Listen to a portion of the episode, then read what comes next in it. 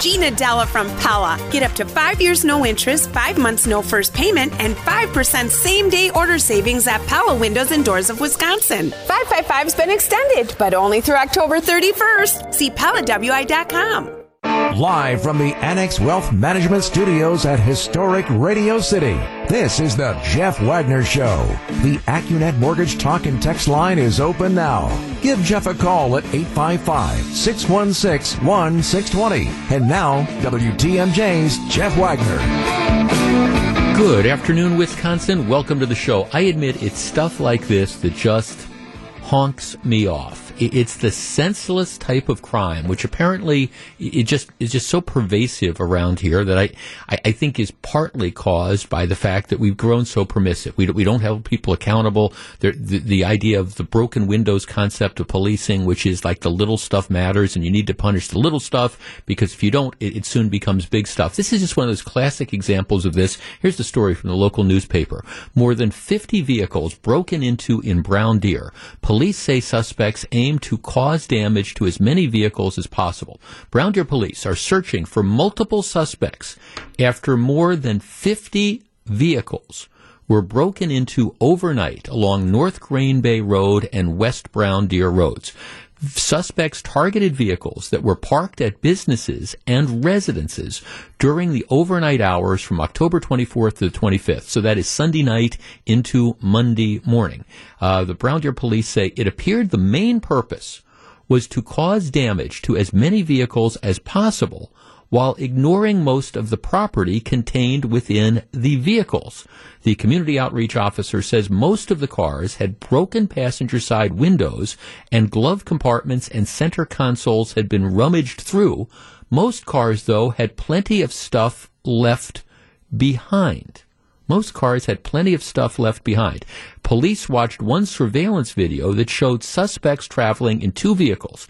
It's dark, it's not high quality, so you can't tell. The people are wearing masks and hoodies, and it's kind of far away. Uh, they said that there could be about seven suspects based on the number of cars and how quickly they were searched. So let, let's break this down. All right, so you have, my guess is, it's just a guess, but my guess is these are juveniles. Could be wrong, but uh, my guess is they are. You, they are wearing masks. They are wearing hoodies. They are in two cars. And this, this isn't stealing cars. This isn't stealing cars to take them on joyrides or to chop them up or to use them in other crimes. This is pure vandalism.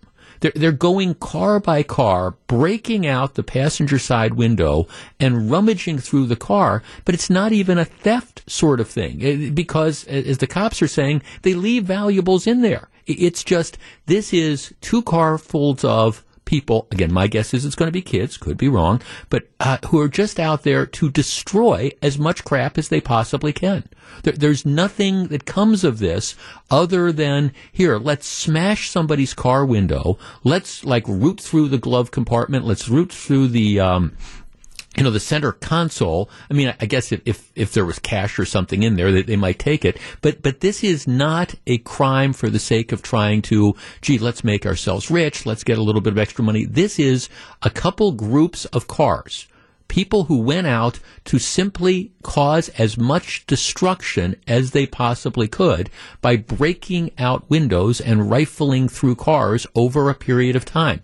Completely and totally senseless violence. Now, some people might say, oh, what's the really big deal here? Maybe there's insurance or whatever. But if your car was one of those 50, 50, 50 vehicles that were vandalized during this spree, Sunday night into Monday morning. My guess is you, you do treat this seriously, and this is literally the broken windows idea towards law enforcement. Now, I hope when they catch the people that are involved, again, my guess is it's going to be kids because if this was an organized ring, you, you would think that they'd be trying to steal the cars or that there'd be an attempt to steal stuff out of it. This strikes me as being vandalism purely for the sake of vandalism. It has caused a huge inconvenience and an enormous expense to at least 50 car owners in the Brown Deer area on Green Bay Road and the Brown Deer area for no no apparent purpose other than you've got a bunch of people who think it's fun to take crowbars or whatever or baseball bats and break in the windows of other people's cars and just kind of rifle through them for for the sport of it.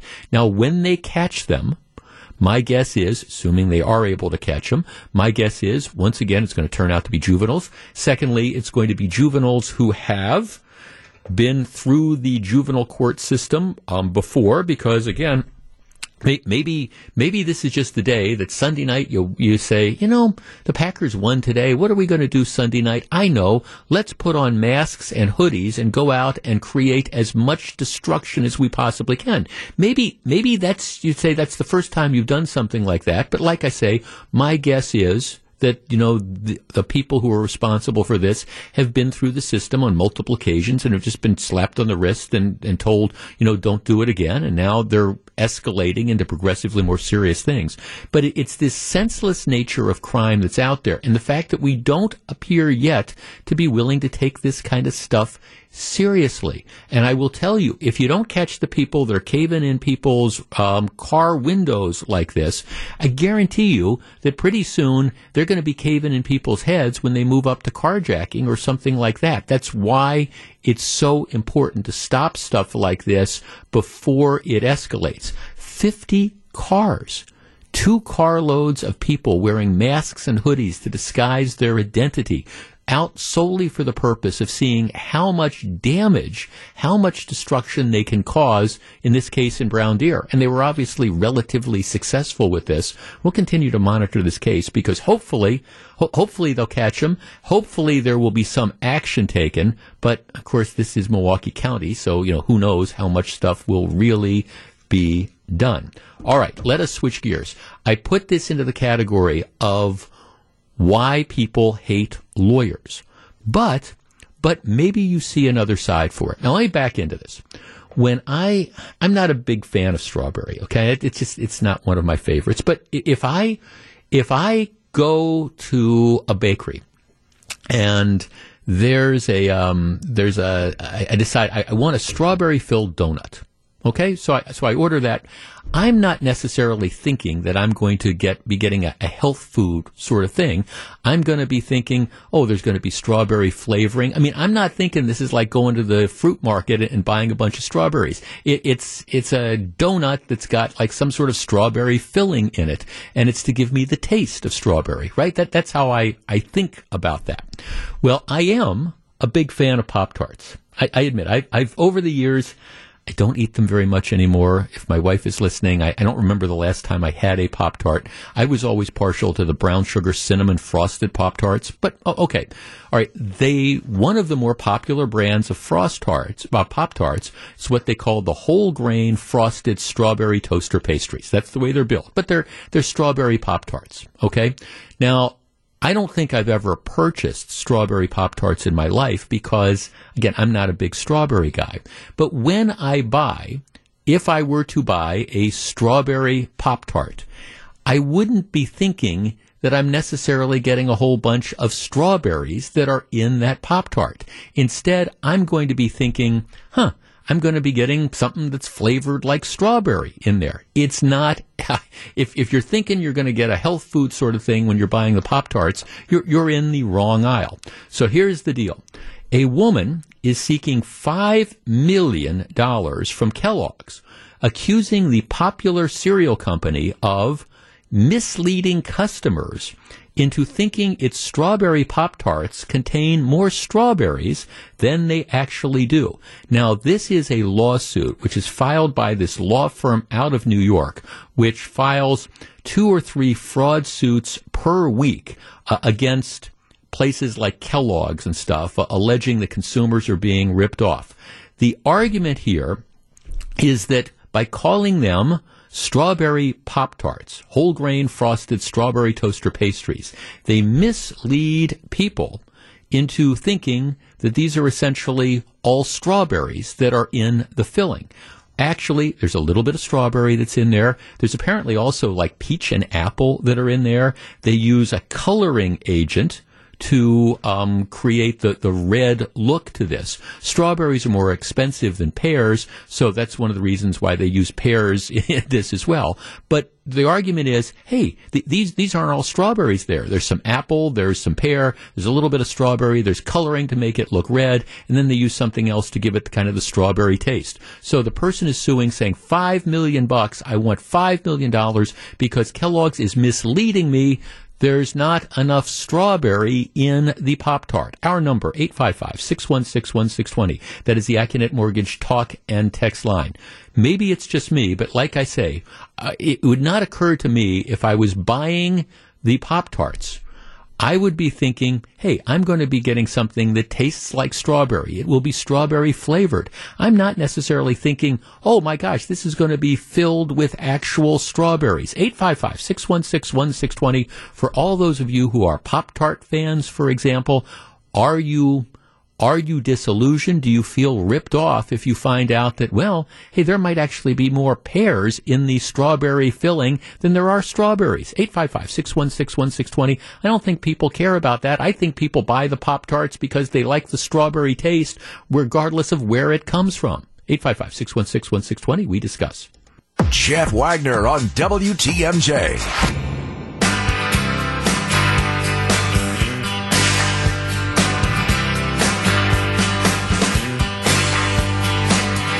855-616-1620, which is the Accunet Mortgage Talk and Text line. By the way, I, I, was commenting on that story out of Brown Deer. A number of people are texting in saying what they think this is is a gang initiation. That's one of the things. As part of the gang initiation, you're supposed to go out and just see how much destruction you can possibly cause. And if if that's the case, it would support my notion that this is juveniles just out to destroy stuff for the sake of destroying stuff. Other people positing that the people are going through the uh, cars looking for guns. Um, Uh, again, either one is a good situation, but the bottom line is this stuff has to stop. Okay, 855-616-1620, which is the Accunet Mortgage Talk and Text line. If you're just tuning in, a lawsuit was filed late last week against Kellogg, you know, the cereal company. They make Pop-Tarts.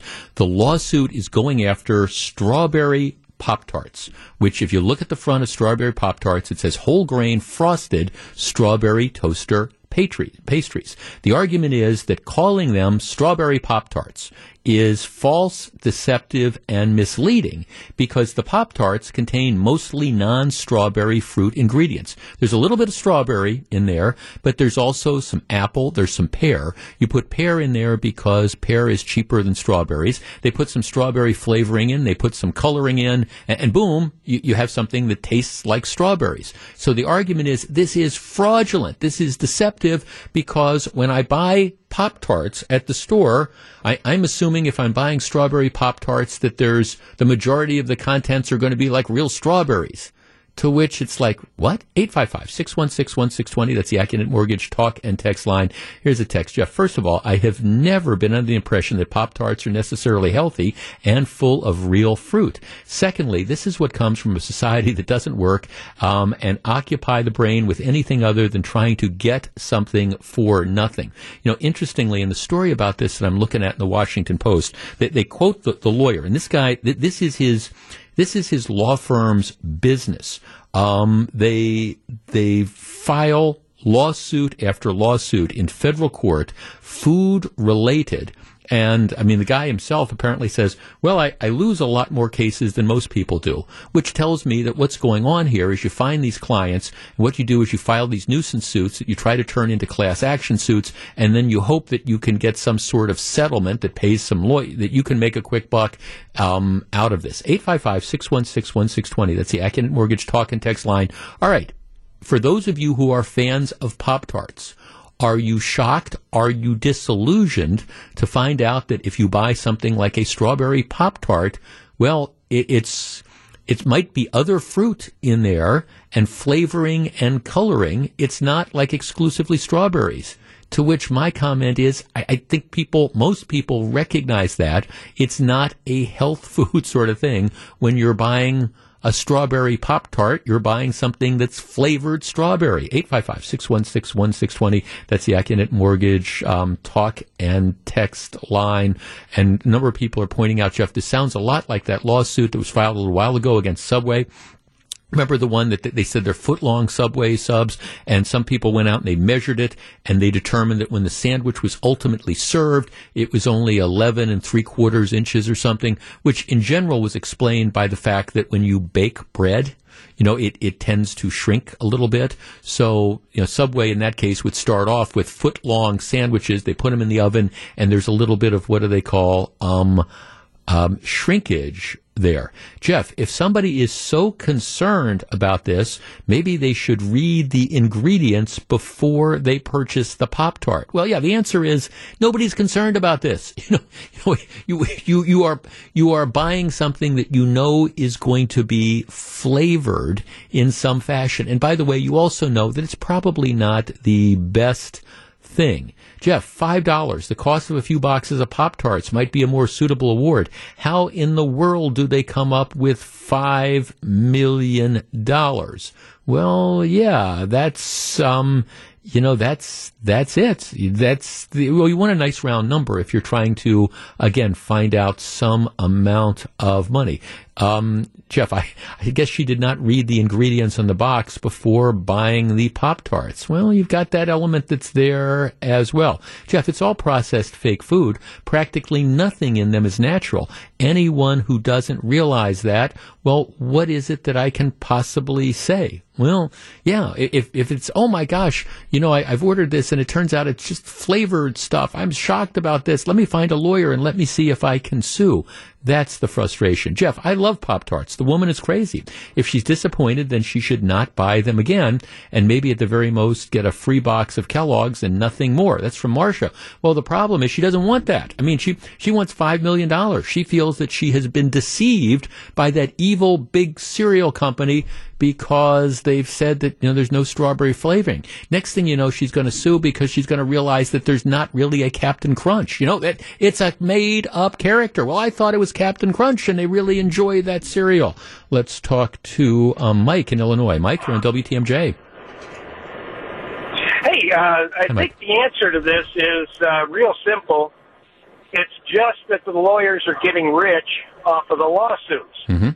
Uh, not too many years ago, Jimmy John's had a lawsuit brought against them. There was a, an issue with them getting sprouts for their sandwiches, and they didn't have sprouts on a particular sandwich. The suit was brought up. The people involved in the suit all got a coupon for Jimmy John's that amounted to about 60 to 70 cents. But the lawyer who filed the suit made $890,000 yeah. on that suit alone. Yeah. No, you're you're you're exactly right. Now, thanks for and this is why I say people. Thanks for the call. This is why I say people hate lawyers because there. See, there is a role for what we call these class action lawsuits. You know, because a lot of times what happens is, let's say you have a, a manufacturer who comes out with a, a product that is defective, but the damages the damages aren't really that great. You know, may, maybe any individual person that the damages for the, this product, it's 50 bucks, let's say in my example. Okay. So you, you can't sue. It's just not practical to sue the manufacturer to say, Hey, you put out this defective product and I've lost 50 bucks. But by the time you hire the lawyer and you file the lawsuit, the, the case, you, 50 bucks isn't worth it. So that's why you have these class action lawsuits where you can say, okay, if, if you have, you know, a hundred thousand people who've all been injured. They've got this defective product and each of their damages is $50. It makes sense to combine them into one big lawsuit because then what happens is you can go out and you can hire a lawyer and you can get some sort of recovery. Now, to your point, Mike, you're right. A lot of times the, the real person that benefits is the lawyer that files the suit, but there can be a benefit to these class action lawsuits. The downside, though, is stuff like this, where you take a cause of action that, in my opinion, is frivolous. And what you do is you try to then bully the, the firm in the, the company in this case. Well, you know, we're going to sue you. We're going to seek this class action sort of stuff. So, all right, we're asking for five million bucks, but I tell you what, give us, give us a hundred thousand dollars and the lawyer will take, you know, forty thousand dollars of that. And it, and it's a quick hit. Plus you get a little bit of publicity so then maybe the next person that comes in and wants to complain about, hey, I, I bought the grape juice, and you know what? It's not all grape juice. I, am ripped off in that regard. So there's a role for class action suits, but unfortunately, it, it's it, it gets turned on its head by stuff like this. These are the sort of things that give lawyers a bad name. I hope Kellogg's refuses to pay this, and let's let's just kind of play this out. Back with more in just a minute. This is Jeff Wagner on WTMJ. Here's a text, Jeff. My daughter had a strawberry pop tart this morning. She loves them. Well, now you're going to have to have the talk with your daughter. Did, did you know, hun, that these strawberry Pop Tarts that you love, do you know that they're, it, it's really, that, that you might be eating pear. You know, you might be eating pear flavored to taste like strawberry. And you know what my guess is the daughter's going to say? I love them. Give me two more. You a fan of strawberry Pop Tarts there, Mike Spalding? I'm not, but I'm a fan of Pop Tarts overall. What's your favorite? I like the cherry and the brown sugar cinnamon ones. Uh, the frosted brown sugar cinnamon are mine, but I'm, I'm sure the same beef with the strawberry Pop Tarts, I'm sure it applies to the cherry Pop Tarts as well. If you were to look at the ingredients, those cherry Pop Tarts are probably, there's a little bit of cherry in there, probably some coloring, probably some flavoring, and maybe some like apple or pear or something like that. Are you going to stop eating them? No.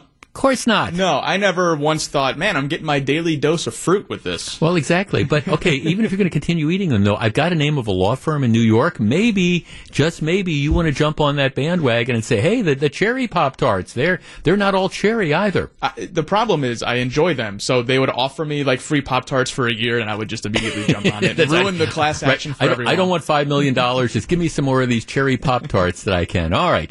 Welcome back to Jeff Wagner on WTMJ. Next Tuesday is election day, and we'll be talking, I think, a lot over the course of the next few days about this big recall race that's going on in Ozaukee County in the Mequon Thiensville School District, in part because it's being watched nationwide. This is on the front page of the New York Times on Saturday, as you, you have conservative groups who believe school board's going in completely the wrong direction, and they've got this recall that's on the ballot. And you have a, a, lot of the, the institutional people behind, again, what I think has been the growing trend of more liberal school boards and things like that, that they're, they're really they have got their back up, and so lots of money is starting to get put into these races, and we'll see that. But there's another real interesting national race that's up next Tuesday, and that is Virginia. Virginia has off off year elections, and there's the race in Virginia for governor. Now, putting this in perspective, Virginia has moved from being kind of a swing state to over the last decade or so, Virginia has been a reliable Democrat state. That's just the way it's it's broken down. I, I think as you you know, it, it, but there's a split. Again, there's there's a rural and urban divide. And you've got the parts of Virginia that are extremely liberal, like in the northern part where you've got the suburbs of D.C. and things like that. And then you've got the more rural areas that tend to be more conservative. But in general, Virginia has been a a reliable Democrat state over the last decade or so. And, and that was expected to continue. In the governor's race next Tuesday, there's a former governor, his name is Terry McAuliffe, big uh, a big time Democrat associated with the Democratic Party for decades. He was the, the, governor for one term, and he was expected to cruise. I mean, cruise to reelection. People were thinking, okay, this is going to be a traditional sort of election, and he's going to win with 55 to 60 percent of, of the vote. He's being challenged by a guy named Glenn Youngkin, who is really a first time politician, but, but a conservative the the thing that is the reason this race is getting as much attention now is all the polls, and I understand people have their different feelings about polls, but all the polls show this race deadlocked as of a week before the election. The most recent poll I saw had it like 45 45 with about 10% undecided. And this is being watched as a potential bellwether for the, the midterm elections, the regular midterms next year. Why is the Democrat, if the Democrat is, why is McAuliffe in trouble in Virginia if, if he is in fact in trouble? Well, it, it's because of, of Biden. Uh, Joe Biden's poll numbers underwater. Um, so the Republicans have been linking McAuliffe with Biden. You've got a lot of angst over the what is perceived as the more leftist trend of school boards. That's an issue here, and and it's it's clearly hurting McAuliffe. Uh, for a long while, the Democrats they, they just they didn't want to have anything to do with Biden. It was kind of like, okay, let's let's pretend that Biden's not around. Well, now that they're in trouble, Biden's apparently going to be campaigning, you know, with McAuliffe, at least in certain heavily Democratic areas, to try to boost the turnout. But th- this is a huge issue, and it's being viewed as a referendum. Uh, from the Democrat side, the election isn't about the future. The election is about the past. And what they're trying to do is they're trying to link the guy who's running now with Donald Trump. Oh, this is, he was endorsed by Donald Trump. You know, he attended a Trump campaign rally. That this is, you know, Trump is the boogeyman. And if you elect Youngkin, you know, what you're doing is really just electing Trump. So that's the strategy the Democrats are running. They're, they're running on the past. The Republicans are running on the present. And nobody knows what voters are going to do with regard to the future. But this is a race that is being incredibly closely watched. I don't know which way it, it's going to go. I will say this. It's a lot closer than a lot of people thought. And that's because I think it's indicative of the fact that, you know, the, the Biden, the Biden numbers, Biden has become a drag on the ticket for people who have been watching polls. And again, I understand there's people who just don't believe in polls. Joe Biden's numbers, his poll numbers at this point in his presidency are lower than any other president in recent times, with the exception of Donald Trump. So whatever halo effect that Biden had when he came in in January, that that's pretty much gone. Afghanistan and inflation and the return of COVID and the problems at the border and all this other stuff have, have clearly taken its toll on, on Biden, at least on Biden's poll numbers. And I think we're going to get the first indication of how bad a toll it's taken when you look at this Virginia race, a race that I think a lot of people thought was just going to be a cakewalk for the Democratic candidate. When we come back, Let's soak the rich. Stick around. You're listening to Jeff Wagner on WTMJ. All right, uh, let, let's just do a quick little primer here. The way, when we impose taxes in this country, we tax income as a general rule. We, we don't tax wealth. By, by that I mean you, every year, you don't have to look at all the values of your assets. Say, like, take the value. This is how much my TVs are worth, and this is how much my cars are worth, and this is how much my house is worth, and this is how much the artwork hanging on my house is worth. What you you don't and you don't have to like do a net worth thing and then pay tax on that. You pay tax on on your income. How much money did I make? How much did my employer pay me?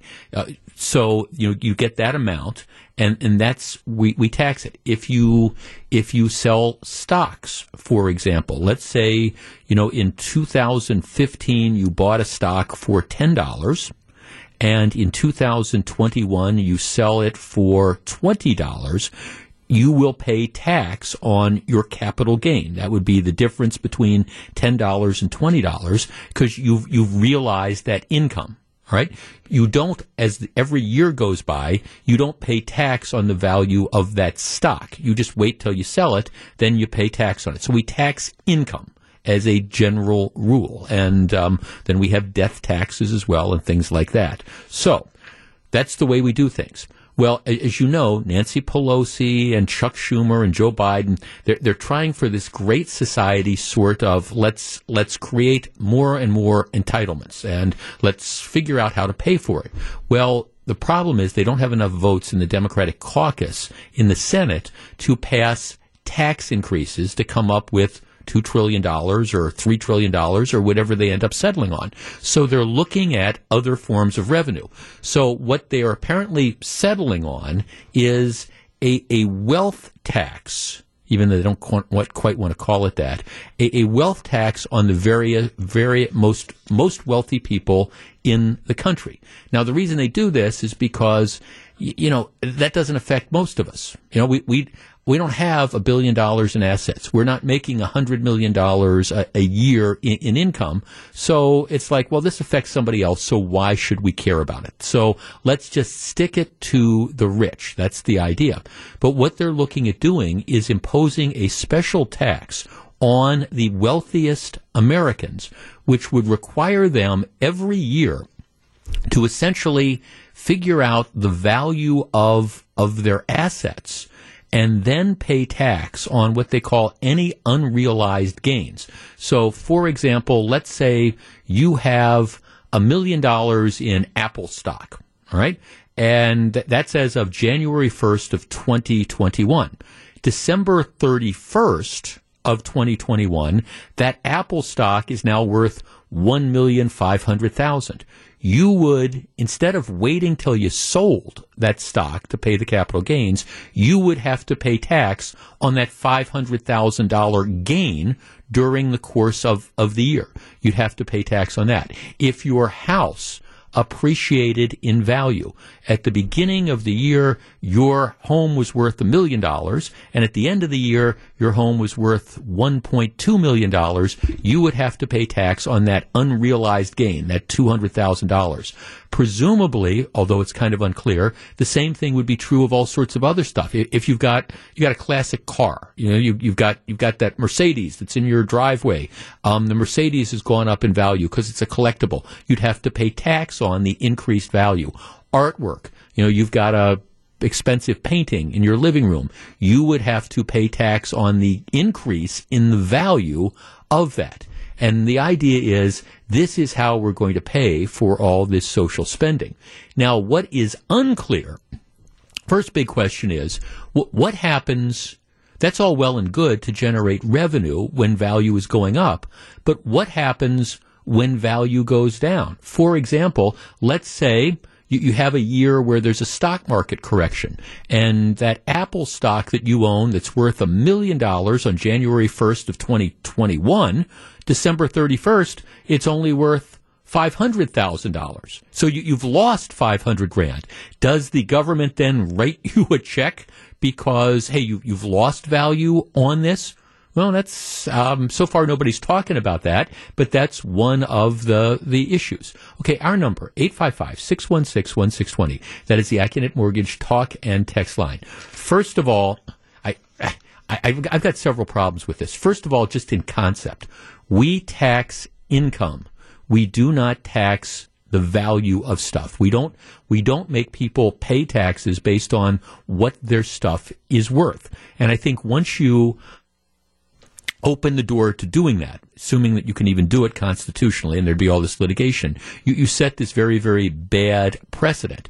Secondly, I think this is just completely impractical because can, can you imagine all the litigation, all the fights that are going to develop, where what the IRS comes in and says, well, you know, your, your house isn't on the market, but we think your million dollar house is now worth $1.1 million, and here we want you to pay tax on that unrealized gain. And you say, no, I, I, my house isn't worth a million one. I think at best my house is worth maybe a, a you know, 100,000. Uh, it's worth the same as it was a year ago. So, I mean, the practical idea of trying to assess what stuff is worth on a regular basis, I, I think is very, very difficult.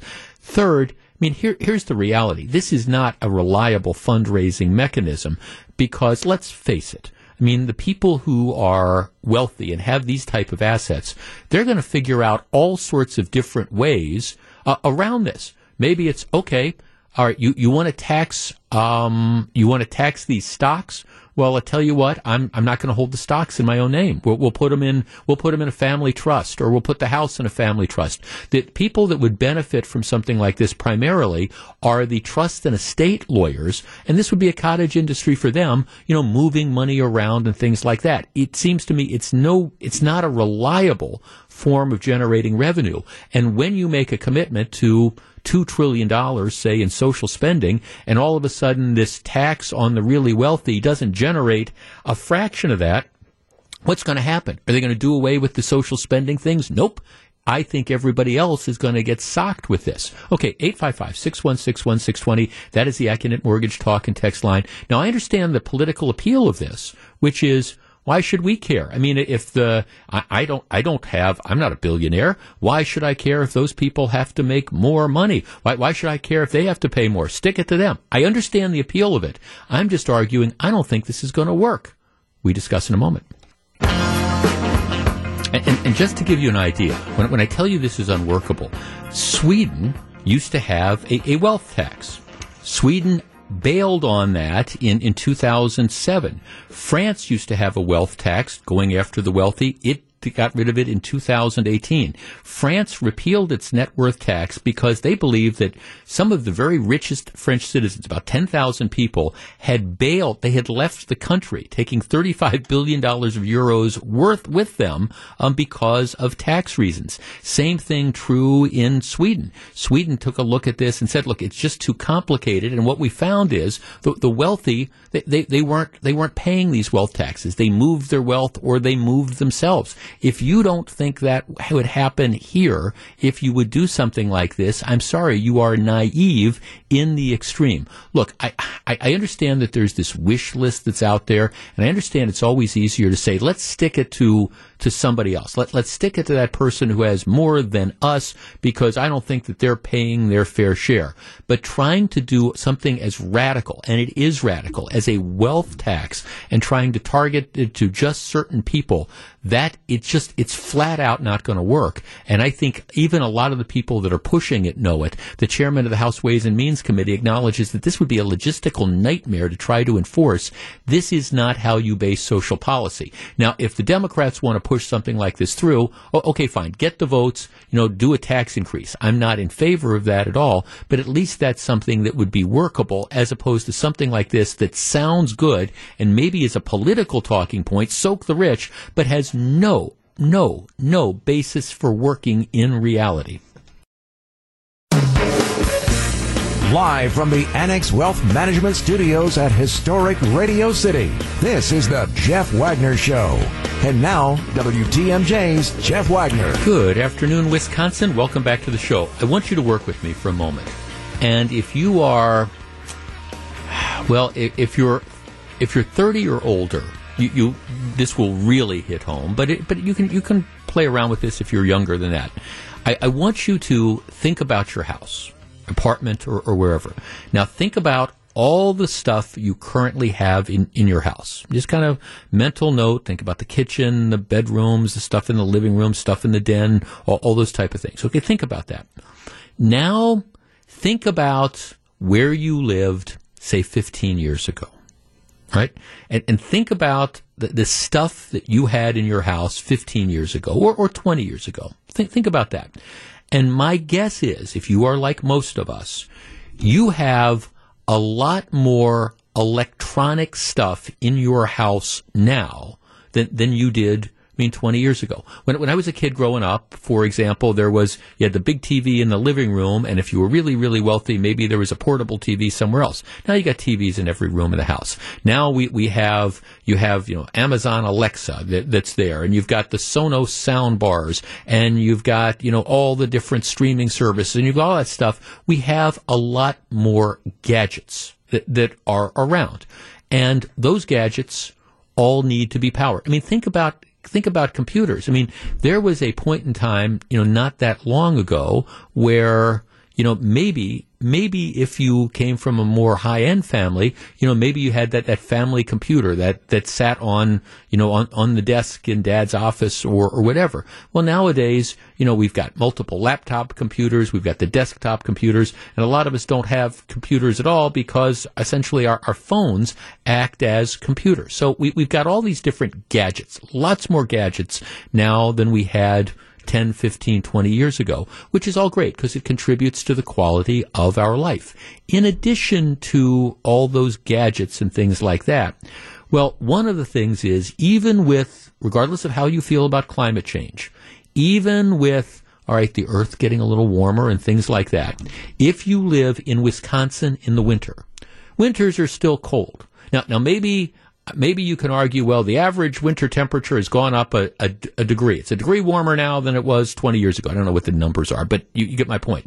But that still doesn't mean that when January rolls around, it's pretty darn cold in Wisconsin. And if you're like me, you don't want to freeze your tuchus off if you're sitting here. So you're, you're going to turn the heat on. We still have to heat our houses have to do all that sort of stuff. So you've got the gadgets that need to be powered. We've got to figure out ways to heat the houses and things like that. And for that, you need power. Now, let's be honest, right? We can talk all we want about some of these alternative forms of energy. Here, we, we want to put solar panels on the house and take advantage of the sun. Oh, okay, that, that's fine. Here, we want to put windmills up and we want to generate windmill energy. Okay, that, that's all well and good.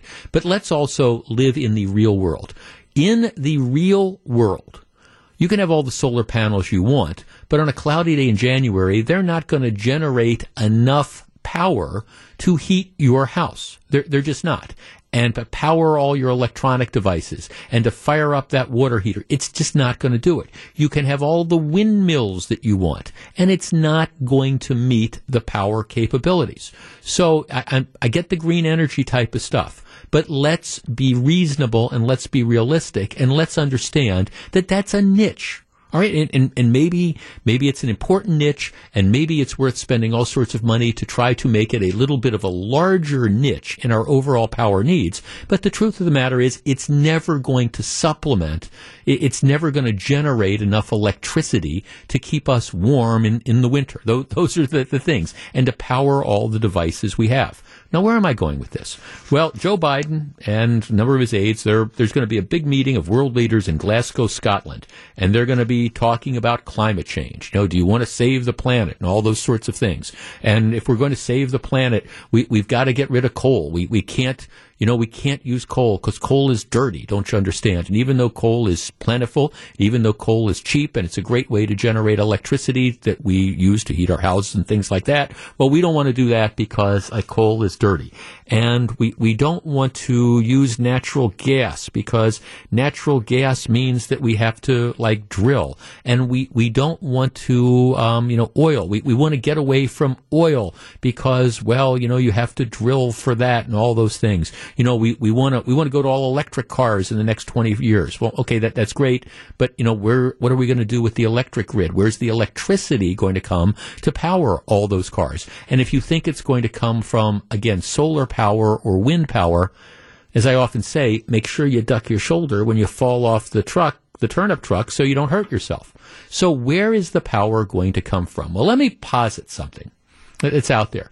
And it's a conversation that if we were serious serious about clean energy that we would have. But my argument is we're not serious about it, so we don't have it. What about nuclear power? Now, nuclear power. Now, let me give you an idea.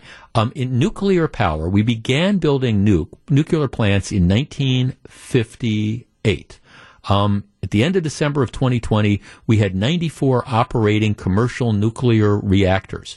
Those reactors are on average, the average is like 39 years old. Um, we went for decades without building or bringing on a new nuclear reactor. Um, the first reactor to come online since 1996 um, came online in 2019. Meanwhile, 23 of these commercial nuclear plants were, were shut down. So because you know, we, we had the incident at Three Mile Island back in, in the 70s because people saw the, the Jane Fonda movie. Uh, it, it's like, oh, well, well, we're afraid of this nuclear type of stuff. We, we can't, we can't have it.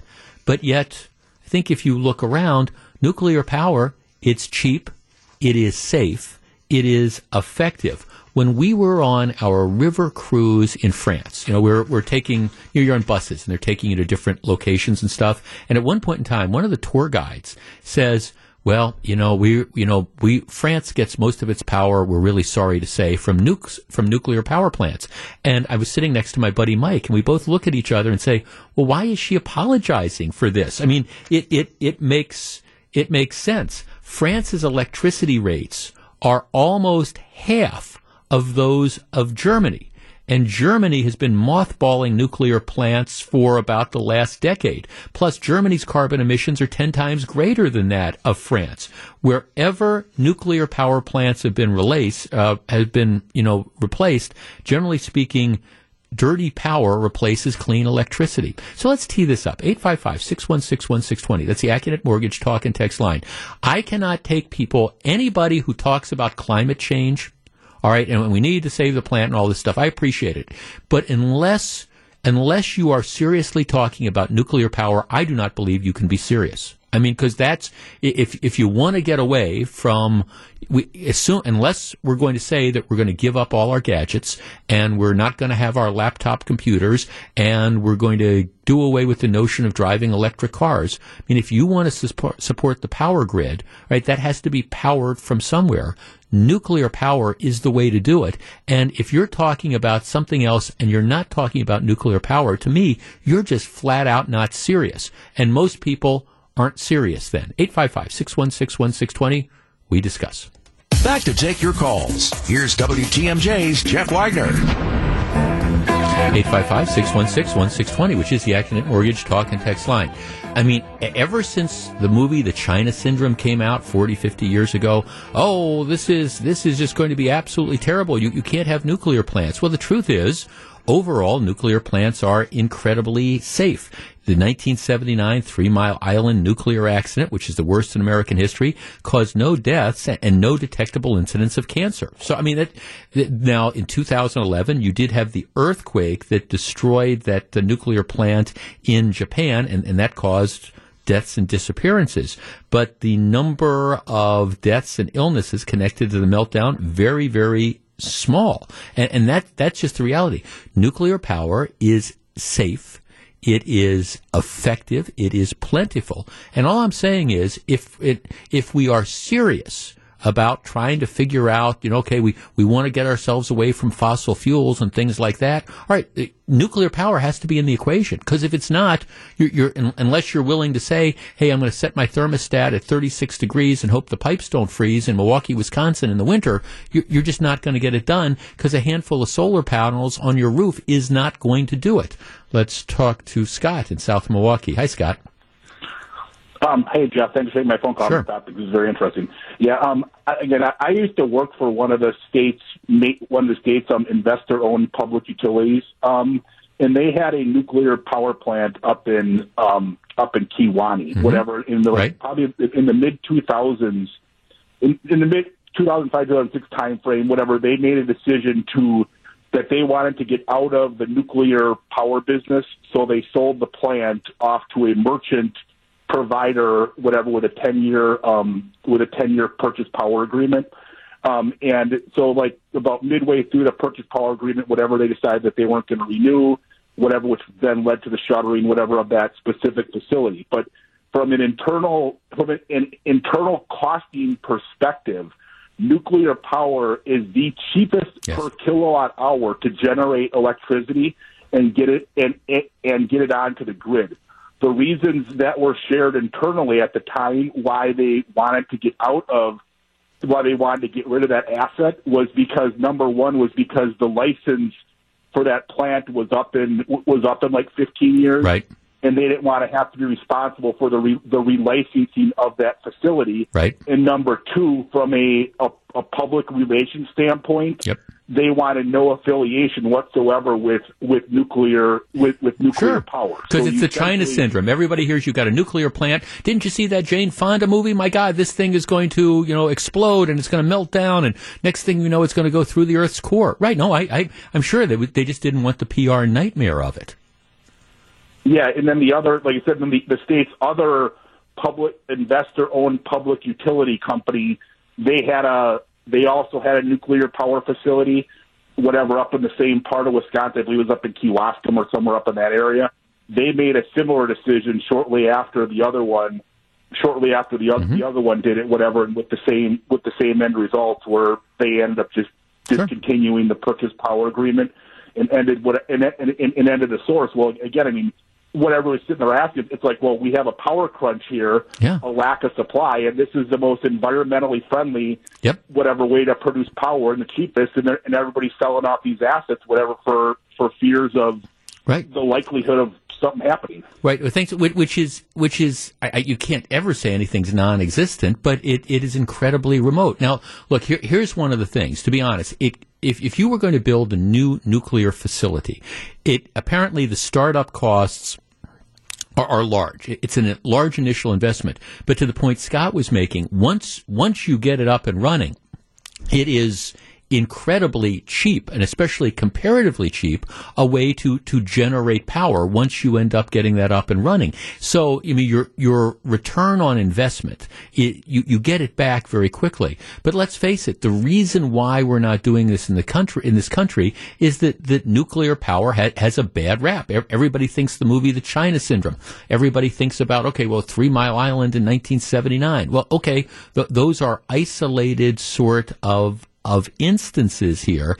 And the truth of the matter is, if if we're serious about getting a hold of climate change, all right. And if the people don't want to give up their limos, they just want to switch to, um, again, maybe electric driven limos, and you don't want to stop flying planes, and you don't want to settle on having your house at 42 degrees or 35 degrees or whatever in, in the winter, and you like the idea that, hey, I've got all these electronic gadgets, and when I throw that switch, hey, stuff comes on, the lights come on. I think there's just a lot of people out there who just don't understand that, you know, it's more than just flicking that switch. There's somebody somewhere that is generating that power that goes to your house so that when you flick that switch, the, the lights come on and the computer comes on and the television set comes on and all those other things work. You know, the dishwasher runs and all that. That power has to come from somewhere. And again, if you think that that's going to be, hey, let's put a couple windmills down at the lakefront or let's put a couple solar panels up. And by the way, I'm not against that. But but that's that's a niche, and we don't have this concept, and we don't have this conversation honestly. Those are small niches, and can you increase the niche a little bit so it goes from 1.5 percent to three percent? Oh, okay, you know, and maybe that makes an incremental difference. But let's face it, if we're talking about powering our homes and powering our cars and heating our homes and doing all those other things solar panels and wind power and all this other stuff isn't going to make it. We need to figure it out. And if it's not going to be natural gas, and it's not going to be fossil, and it's not going to be like oil, all right, well, where is it going to come from? And the only reasonable alternative to that is nuclear power. And for everybody who's caught up in that movie, oh, I, I saw the China syndrome, we can't do this. Well, what you need to do is you, you need to wake up and you need to say, okay, it's 2021. We have more safe ways of doing this now than ever, and, and we've got to We've got to do it. Now, some people are saying, well, would you want the nuclear waste in your backyard? Well, no, I wouldn't want the nuclear waste in my backyard, but I don't want, want a Walmart in my backyard either. And that doesn't mean I'm opposed to people building Walmarts. I, again, you can stick your head in the sand. You can pretend that, gee, we can just magically flip a switch and we're going to have all our power needs. You can say, oh, gee, I, I saw a couple of those windmills. That's great. That ain't going to get it done. It's just not. So before you talk to me about climate change, right, let's have an honest conversation about where the power is going to come from. Uh, Joe Biden, you know, maybe what you need to do is develop a backbone and say to all the people that are pushing you for climate change, all right, what is the realistic alternative? And if nuclear isn't one of those considerations, that tells me you're not serious about this issue. Welcome back to Jeff Wagner on WTMJ. Well, it turns out that bribes don't work. Who, who would have known? Remember, um, in the push to get more people vaccinated, one of the things that a number of communities in particular did, including communities around here, is they decided we're going to bribe people. We're, we're going to pay people. We'll, we'll give you $100. We'll give you $500. We'll give you whatever. We're going to have a giant lottery. And if you get yourself vaccinated, you get a lottery ticket and it can be this life changing thing. Remember we, we did all that? Well, new series of studies that are out that say surprise after surprise, that doesn't work. Turns out, this is the Wall Street Journal today, turns out paying people to take the COVID-19 vaccine doesn't work. Recent evidence, and there's a whole series of studies that have just come out, suggest financial incentives have done little to boost vaccination rates among those already vaccination hesitant. So the idea we're going to give you three cream puffs at the state fair. Well, okay, it, it's nice, but what they find in these studies is First of all, that there's not a noticeable increase in the number of people who are getting vaccinated in areas where you, you had the bribes that were paid as opposed to areas where there weren't. And also among the people. So the people who who did sign up, as a general rule, hey, I'm going to get those those cream puffs from the state fair. They, they they were inclined to be vaccinated anyways. It wasn't like the incentive, the hey, give me a hundred bucks and I'll get vaccinated. It was they would have done it anyways. Now they might have done it, you know, maybe a little bit quicker because you were giving them the dough, and, and that all makes sense. But one study after another simply saying, you know, offering people these bribes really did not move the needle. And it actually says, in some cases, for some people, it might have even hardened their opposition to it. How do we get more people vaccinated? Well, that's a whole different story. But for people who think paying bribes and paying cash incentives and giving you in the lottery and things like that were the way to do it, at least the real world studies right now are saying it didn't work. Jeff Wagner on WTMJ.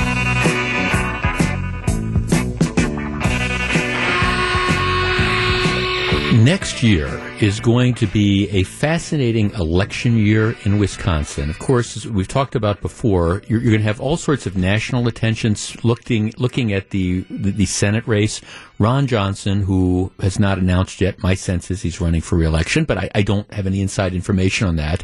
But re- regardless, this seat, if Ron Johnson runs for U.S. Senate, it will be viewed. He will be viewed probably as the most vulnerable Republican senator on the ballot. I mean, there's already, what, like a, a, dozen people that are running for the opportunity to run against Ron Johnson, whoever the Republican candidate is. In Wisconsin, uh, that seat, Johnson's seat, whoever runs for that, if it is Ron Johnson, he will be the only Republican running for reelection in for the Senate in a in a state that was carried by Joe Biden. So uh, it's but before we even get into the any of the dynamics about Ron Johnson running for a third term, you've got Wisconsin as a as a swing state. It's going to be incredibly competitive. Also, you, you have Tony Evers, who is up for reelection. Now, I have argued before that Tony Evers is really an accident of political history. And I don't say that in a bad way, but back in 2018, I don't think people were excited to vote for Tony Evers. What happened was you had, that was the Republican midterm. You had a lot of people, particularly in Milwaukee and Madison, who despised, yes, that's the word I use, despised Donald Trump. And, and they ran out, they couldn't vote against Donald Trump in 2018, but they could vote against anybody that had an R next to their name, and they took it out on Scott Walker. So that, I, I think the anti-Trump motivation by people, particularly in Dane County and Milwaukee County, coupled with the fact that give them credit. The Democrats put a, a number of let's non-binding, let's legalize pot referendums on the ballot in a variety of Democrat-leaning uh, counties and communities. So what happened is you had the pot voters that came out, you had the we hate Trump voters that came out, and they tended to vote for Evers. So I mean, Evers won. That that that's fine. But Evers is up for reelection. And I still think it's fair to say that Tony Evers is, regardless of how you feel about how he's handled things like COVID and the economy and stuff, he's not particularly this inspiring candidate that has people ready to run through walls to, to vote for him. I think he's an incredibly vulnerable candidate in 2022. So, as I've often said, though, you, you can't beat somebody with nobody, and the Republicans have to come up with a candidate. The leading candidate right now not making any predictions, but the leading candidate right now is the former Lieutenant Governor, Rebecca Kleefisch. Rebecca, of course, spent eight years as Lieutenant Governor. She has all sorts of contacts that she's developed over that time. She is smart. She's photogenic. She is well spoken. She tech, she checks off a, a lot of the boxes if you're looking for you know, a Republican candidate to run in, in Wisconsin. Because she is what I will describe as the leading candidate right now, she is also the target of Democrats and she is the target of their pretty much unpaid allies in the, the mainstream media. So it, it seems like there's not a week that goes by that you don't find three or four stories that appear in various media outlets, particularly the Milwaukee Journal, that have, have snarky things that are written about Rebecca Kleefisch, in part because You've got the reporters that, in my opinion, are aligned with Tony Evers, and, and, and it's like, okay, well, Rebecca Kleefisch is somebody who could beat him, and here we have to try to bring her down. Latest one is a story out today. Rebecca Kleefisch says Republicans need to, quote, hire mercenaries to win the 2022 race for Wisconsin governor. She said they hire mercenaries and engage in, well, here's the first paragraph. Rebecca Kleefisch over the weekend told Republicans they needed to hire mercenaries and engage in ballot harvesting to help her win next year's race for governor, a practice she said she wants to ban. Um, she says that look, that's that's what's she said in a Saturday speech to Republicans Door County. Kleefisch said the method she needs to use to win bother her so much that she'll need to wash herself with steel wool. If the campaign strategy works, she said she would quickly sign legislation overhauling how elections are conducted. Oh, she's going to use these tactics, hire mercenaries, and, and and do ballot harvesting. Well, you know what? She is absolutely correct with this here's the deal, and, and I think it is important for everybody, Republicans and Democrats, move beyond a lot of this stuff that went on in the 2020 election and start looking forward. Here is the reality, and some people don't like to hear it, but the reality is Joe Biden got more votes in Wisconsin than Donald Trump did. That is just the reality. There were not widespread voting malfunctions, machines where 20,000 people voted for Biden and voted for Trump and they became Biden votes. That, that's, that's fantasy land. It did not happen. That, that's just the, the reality. And the idea of, gee, we had, you know, 20, 25,000 people who weren't otherwise allowed to vote, who went out and cast votes for Joe Biden. That, that's, that didn't happen. And, see, Republicans need to move away from that. And actually, Republicans need to start doing exactly what Kleefisch is talking about. Now, now, hear me out. I think this ballot harvesting, the the idea of events like democracy in the park, where you take a bunch of money given by people, liberal leaning people like Mark Zuckerberg. You take the Zuck bucks and they funnel them largely, not exclusively, but largely to heavily Democratic areas. And they use that to fund get out the vote efforts. Not so much get out the vote efforts to get out the vote to vote for Joe Biden, um, but efforts that let's see if we can spend this money to turn out voters in the heavily Democratic areas, knowing that they're more likely than not to vote for Democrats than Republicans. See, that's that's what what happened. It wasn't, gee, we're going to put operatives who are going to use uh, again city resources to specifically turn out Biden voters. It's they're going to turn out voters, but we're going to do it heavily in areas where we know that the people are going to vote are likely to vote Democrat. All right, that, that's that's what went on. I question whether or not that is legal or not, but it is an open question. And unfortunately, the Supreme Court, you know, ducked that issue. So, yeah, if that's the rules we're playing by, Rebecca Kleefisch is absolutely correct.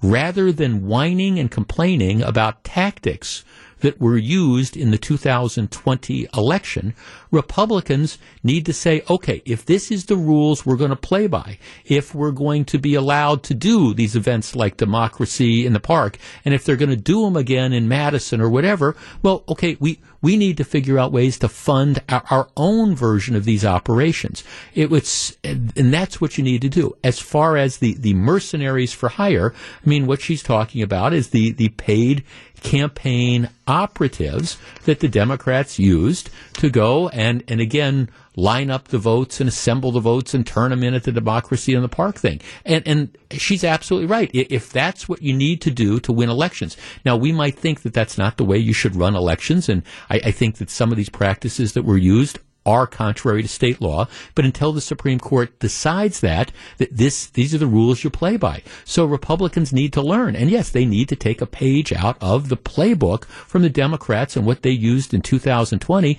And they used to they need to do the same thing. And if that means mercenaries, if that means the ballot harvesting, if those are the rules that elections in Wisconsin are going to be run by, unless and until the legislature makes it clear that that is illegal, and the legislature is not going to be able to do it because Tony Evers will never sign off on that because that those tactics benefit him and his side, and that's okay. Or until the court says that these practices are illegal, and I don't know that you're going to have any rulings on that anytime soon. The, the Republicans need to play by the same rules. That that's it.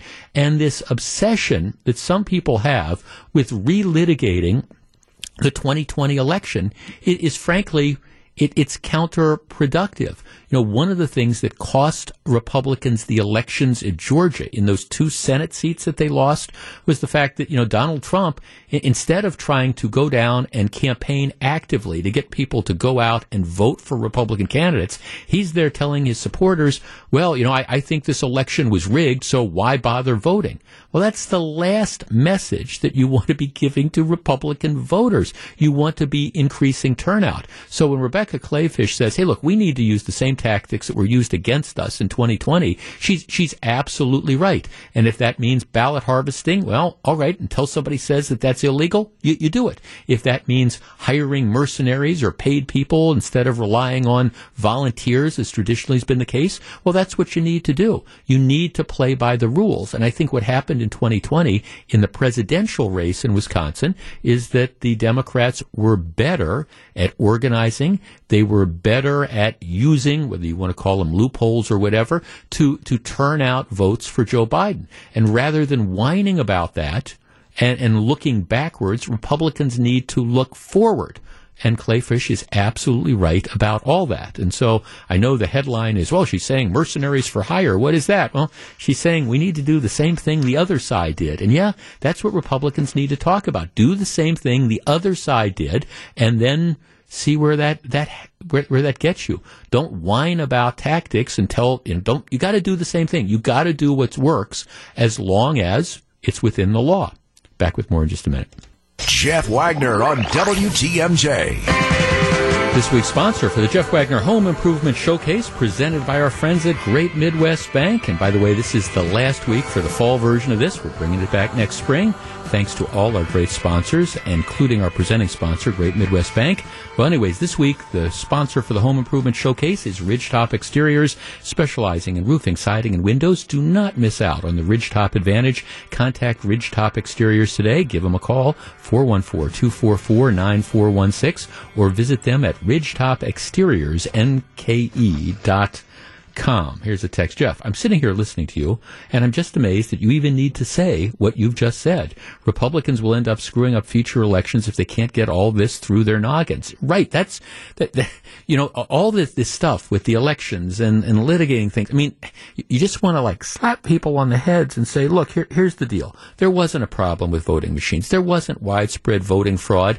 What happened is you had Democrats in the presidential race who I'll give it the most charitable view, exploited loopholes in Wisconsin election law. You had the Zuckerberg group that put in an enormous amount of money and, and they gave it to areas that were primarily heavily Democratic areas and they used it to help turn out voters not specifically voters for Biden, but if you spend a lot of money turning out voters in Dane County and Madison and Dane County or in Milwaukee, what's going to happen is you're going to get more Democrat voters than Republican voters. And, and it appears to be legal to do that, or at least of questionable legality. And the whole ballot harvesting and things like democracy in the park. I, I don't know, stuff like that bothers me, but until you have a ruling that says it's purely Ill- illegal, either by the Supreme Court or the legislature and the governor act to change the law, understand those are the rules that people are playing by. So stop whining about what happened in 2020 and figure out how you know your side can do it in in 2022 to cut down the competitive advantage that happened. And and that's that's it. You've got to move forward. You know all this obsession about what happened 2 years ago well I, we we know what happened 2 years ago. And now it seems to me if you're going to win elections you have to start thinking ahead. What can we do? How can we beat the other side at their own game? All right I hate to say I told you so, but I told you so. And this is one of these really undercovered stories. I don't care how you feel about employer vaccine mandates. Now, I, I think businesses have the right to say what conditions are that you, what, what the working conditions are. And I think a business, as a general rule, has a right to say to its employees, look, as a condition of coming back to work, you need to be vaccinated. I, I, believe a business has the right to do that. Now, is that always the right thing to do? Well, no, because I think employer employees can then say, "All right, sorry, I'm I'm I quit. I, I'm not going to do that. And then so the business has to weigh the effect of the mandate versus how many employees are we going to lose. And I know there's some people out there that just poo poo this and say, well, you're you're you're not going to lose that many people. Well, talk to what's going on in Chicago. Talk to that. Uh, talk. Wait till you see what happens in a couple weeks with a bunch of nursing homes and stuff when they're forced to either shut down or shovel a lot of patients somewhere else because they've lost a lot of people over these vaccine mandates. We had, but but that's the employer mandate. Then you have the government mandate. And of course, you've got, you know, Joe Biden who wants a workplace rule put into effect, which would require businesses with 100 or more employees to ensure that those employees are vaccinated or tested weekly. And, and what he's trying to do in his workplace rule is essentially force employers to impose, uh, again, the, the equivalent of the vaccination thing. I have a problem with the government forcing employers to do something. If employers want to do it, that's fine. But the government forcing employers to do it, to me, is a whole other thing. But here's the interesting story. Apparently, you have a lot of businesses that are out meeting with the Office of Management Budget this week, and they are telling the Biden administration, if you want to go ahead with this mandate, you've got to delay it till after the first of the year. Why? Because if you put this in place before the holidays, it's going to devastate the economy. The American Trucking Association, which is apparently meeting with the Biden people today, they say, look, here, here, we don't have enough truckers to begin with. We are afraid that if you put this requirement in on, on like the large trucking companies, we could lose as many as 37% of drivers through retirements, resignations, and workers switching to smaller companies that aren't covered by the requirements. Can you imagine what happens? We, we can't get stuff off of those cargo ships now. Can you imagine what happens if you lose 37% of the truck drivers for these big firms? All right, forget 37%. Can you imagine if you lose 20% of the drivers? It would be absolutely devastating. And it, it's going on and on and on. They're talking about the story I'm looking at, all these other, you know, different businesses. Um, the retail industry. Retail industry saying, look, we're, we're afraid we could lose as many as 40% of our employees if you put this requirement in place now. And the last time we want to do this, we can't find workers for the holidays anyways. So please, please, please, you know, delay implementation of this at least until after the holiday season when we'll be able to handle this. You know, the other day we talked about the, the crisis that is coming at TSA. All right, uh, November 22nd is the drop dead deadline for TSA workers to be vaccinated. If they are not, they're subject to being, you know, fired, gotten rid of. Uh, right now, the estimates are that about like 30 plus percent of TSA workers are not vaccinated and, and may well not get vaccinated. Well, you don't have enough TSA workers now. Can you imagine the lines at the airport now, Thanksgiving, and they're thinking this might be one of the busiest travel seasons in history. All right, Thanksgiving is the 25th. Can you imagine what's going to happen in airports if all of a sudden you've got to get rid of, you, you lose 20% of the TSA workers? Those lines to get through TSA, which are now a half hour, they become an hour and 15 minutes. And for everybody who says, well, I, I'm worried that the TSA guy might, you know, might have COVID. Well, they're wearing masks your contact with them is going to be a few seconds, and they haven't had to be vaccinated for the last year and a half. And I haven't heard TSA workers having incidental contact with the airport as being a super spreader event. I would argue you're much more likely to get COVID from somebody standing next to you, shoulder to shoulder, in a line for an hour and 15 minutes than you would from an isolated contact with the TSA person. All I'm saying is that this, you, have got to, you know, some people think there's light at the end of the tunnel when it comes to vaccinations, and I, am a guy who got vaccinated. I'm just telling you that might not be a light at the end of the tunnel unless Biden delays these rules till after the holidays. That that light at the end of the tunnel is probably a train coming the other way. Live from the Annex Wealth Management Studios at historic Radio City, this is the Jeff Wagner Show. And now, WTMJ's Jeff Wagner. Next Monday, I've described this. I, I, don't think it's the trial of the century, and it's probably not going to be the trial of the decade, but it is going to be a trial that is watched not only locally, statewide, nationally, maybe internationally. Uh, the trial of Kyle Rittenhouse, now 18 years old, kicks off in Kenosha next Monday with jury selection. The, the last round of court rulings, I think, pretty much came out yesterday or, or today, and the matter will, will go to the jury. The trial, the jury selection starts on Monday. I don't know that, on one hand, it is a simple, straightforward case that the jury is going to have to decide based on the facts. On the other hand, you've got all these complicated things these issues and sub issues that are out there. I mean, everybody knows the case essentially in its in its most basic form. Um, in Kenosha, you had riots, and yes, I use that word riots that, that broke out massive destruction of, of businesses, fires, arsons, things like that. And, and, they went on for a series of nights in the beginning, the first two nights, and I think law enforcement officials will tell you this, the police were, were outmanned. They were slow to react, to get the bodies in that they needed to deal with the hostility of the crowd and all those sorts of things. And, and they, they were just, they were overwhelmed. The National Guard came in, 125 members of the National Guard. They were put in, in effectively a defensive position around like one of the buildings and stuff, but it didn't stop other buildings from burning. Now, as time went on, by the time of the third night, and that's when the Rittenhouse shootings were, authorities had gotten a lot more law enforcement people in, and they they had a much better control of the situation. Well, what was going on though is, of course, the, the riots and the destruction um, around Kenosha. It was becoming a national story. I mean, this a lot of people were seeing what was happening, and this was going on social media. A lot of businesses in Kenosha, for example, were saying things like, I, business people, I, I might be having my last meal here. You know, you never know what's going on.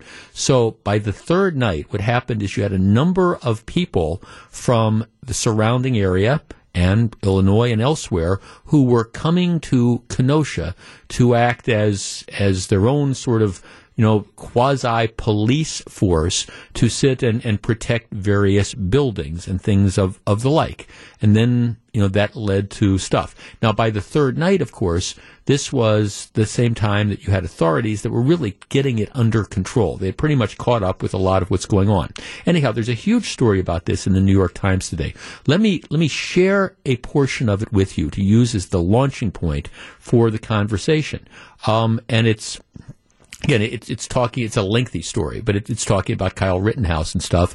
And it's also talking about some of the people who came to Kenosha to protect the businesses, quote unquote, on that third night. Um, let's see, it, it, quotes one guy said for him and others who went to defend businesses outside the downtown area that night was mostly uneventful. Things were quieter than the night before across most of the city, except for the area immediately around Civic Center Park, where police and demonstrators dug in for a third consecutive night of street fighting. By, but now, the sheriff, David Beth, attempted something that he had not attempted to do the previous two nights. He sent a line of armored vehicles to forcibly clear the park and the surrounding streets two hours after the 8 p.m. curfew passed, thereby pushing the crowd south. Um, all right then they're talking about some of the films that were taken. Okay, when somebody else starts live streaming, the push had just begun. Kyle Rittenhouse's group of paramilitaries assembled around the auto dealership just south of the park was right in its path. For the next hour and a half, now this is the New York Times description, Rittenhouse would alternate between standing guard at the dealership and making sorties up and down the street to offer medical assistance. It was during one of these missions around 1140 that he was cut off from the rest of his group by the armored police vehicles. The video of Rittenhouse's movements, and this is going to be introduced at the trial, on the street that night clearly shows Joseph Rosenbaum, who Rittenhouse encountered earlier that evening, pursuing him across the lot and eventually throwing a plastic bag at him. Another man, later identified as Joshua Ziminski, can be seen shooting a handgun in the air nearby moments before Rittenhouse off camera, apparently turned and shot Rosenbaum. A minute later, a crowd chased Rittenhouse up the street, and after Rittenhouse fell, several people lunged for him. Rittenhouse shot one of them, Anthony Huber, who was swinging a skateboard, and another who appeared to be reaching for his own handgun. Rosenbaum and Huber died within minutes. Um, the guy who was shot in the arm survived.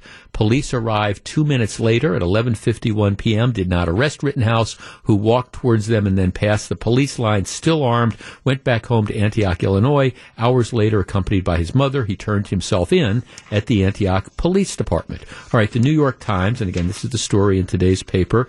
They they continue, and you understand that part of this is going to be made uh, about militias and police respondents. This is what the New York Times says.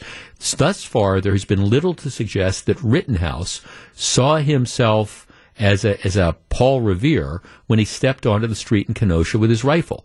Prosecutors have yet to produce evidence that Rittenhouse held extremist views or associations before the shootings. His own defense attorneys intend to argue that in a chaotic moment, he simply acted in self-defense. This is likely to center the trial on Rittenhouse's actions over a series of brief and fateful moments, not the much larger question of what brought Rittenhouse and so many others to the streets of Kenosha equipped for war. So that's the way the New York Times is is portraying it, and I think that that might be a fair description of of of the way the trial is going to play out, focusing on what this 17 year old, now 18 year old, you know, did did that night, as opposed to maybe some of the larger issues about what did the police do, you know, what did the protesters do, etc. All right. The, trial kicks off a week from t- uh, yesterday. I, I know we're going to be spending a lot of time covering it, talking about it, but we, we've waited over a year for this matter to go to trial. I don't really think the facts are that much an issue. And that's one of the reasons I read this thing in the New York Times today because I think it's kind of a fair recitation of of what the, the evidence is going to show. I mean, what happened is, is what happened. All right, Rittenhouse is charged with two counts of intentional homicide and one count of um, of again the non-intentional, not the homicide, but you know assault with a dangerous weapon resulting in serious bodily injury. Our number 855-616-1620. That is the Accunet Mortgage talk and text line. Do you have an opinion as to how this is going to go? What do you think is going to happen? We discuss in just a moment. Back for more. Here's WTMJ's Jeff Wagner.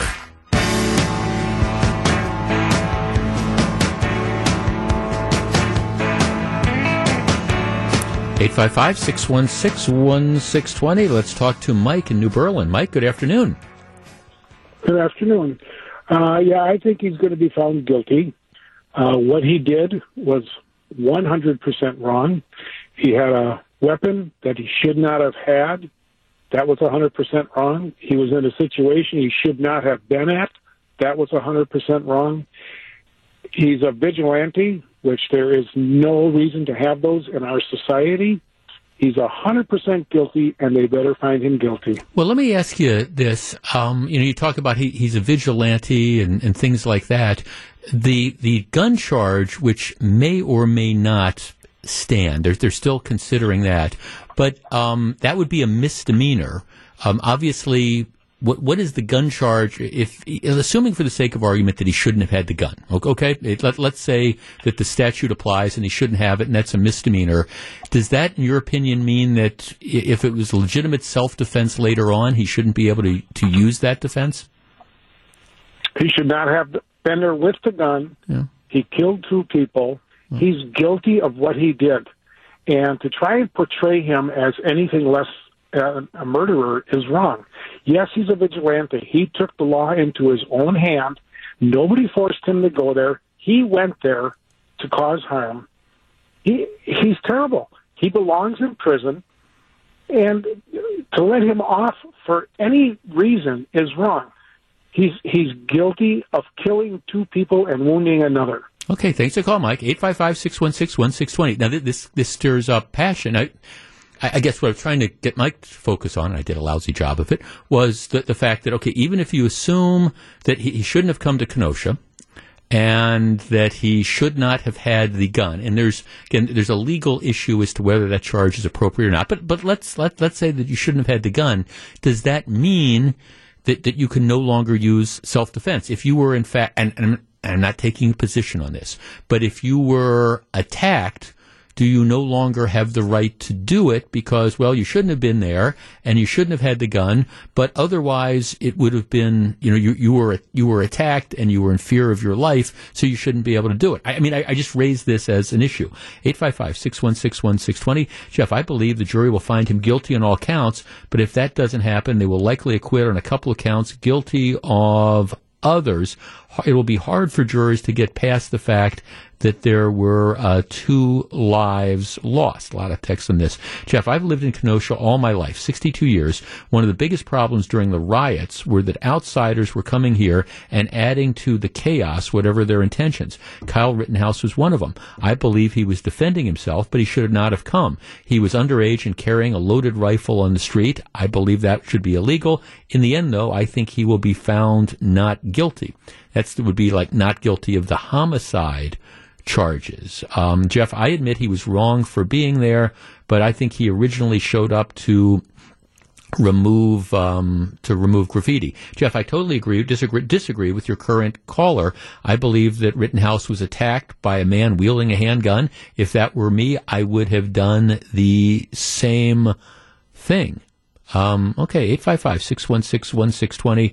Um, and there's people saying, well, you should have a statue built in his honor. Uh, that, that's, that's not the, that's not the case. Jeff, I think this is the clearest case of self defense that you will ever see.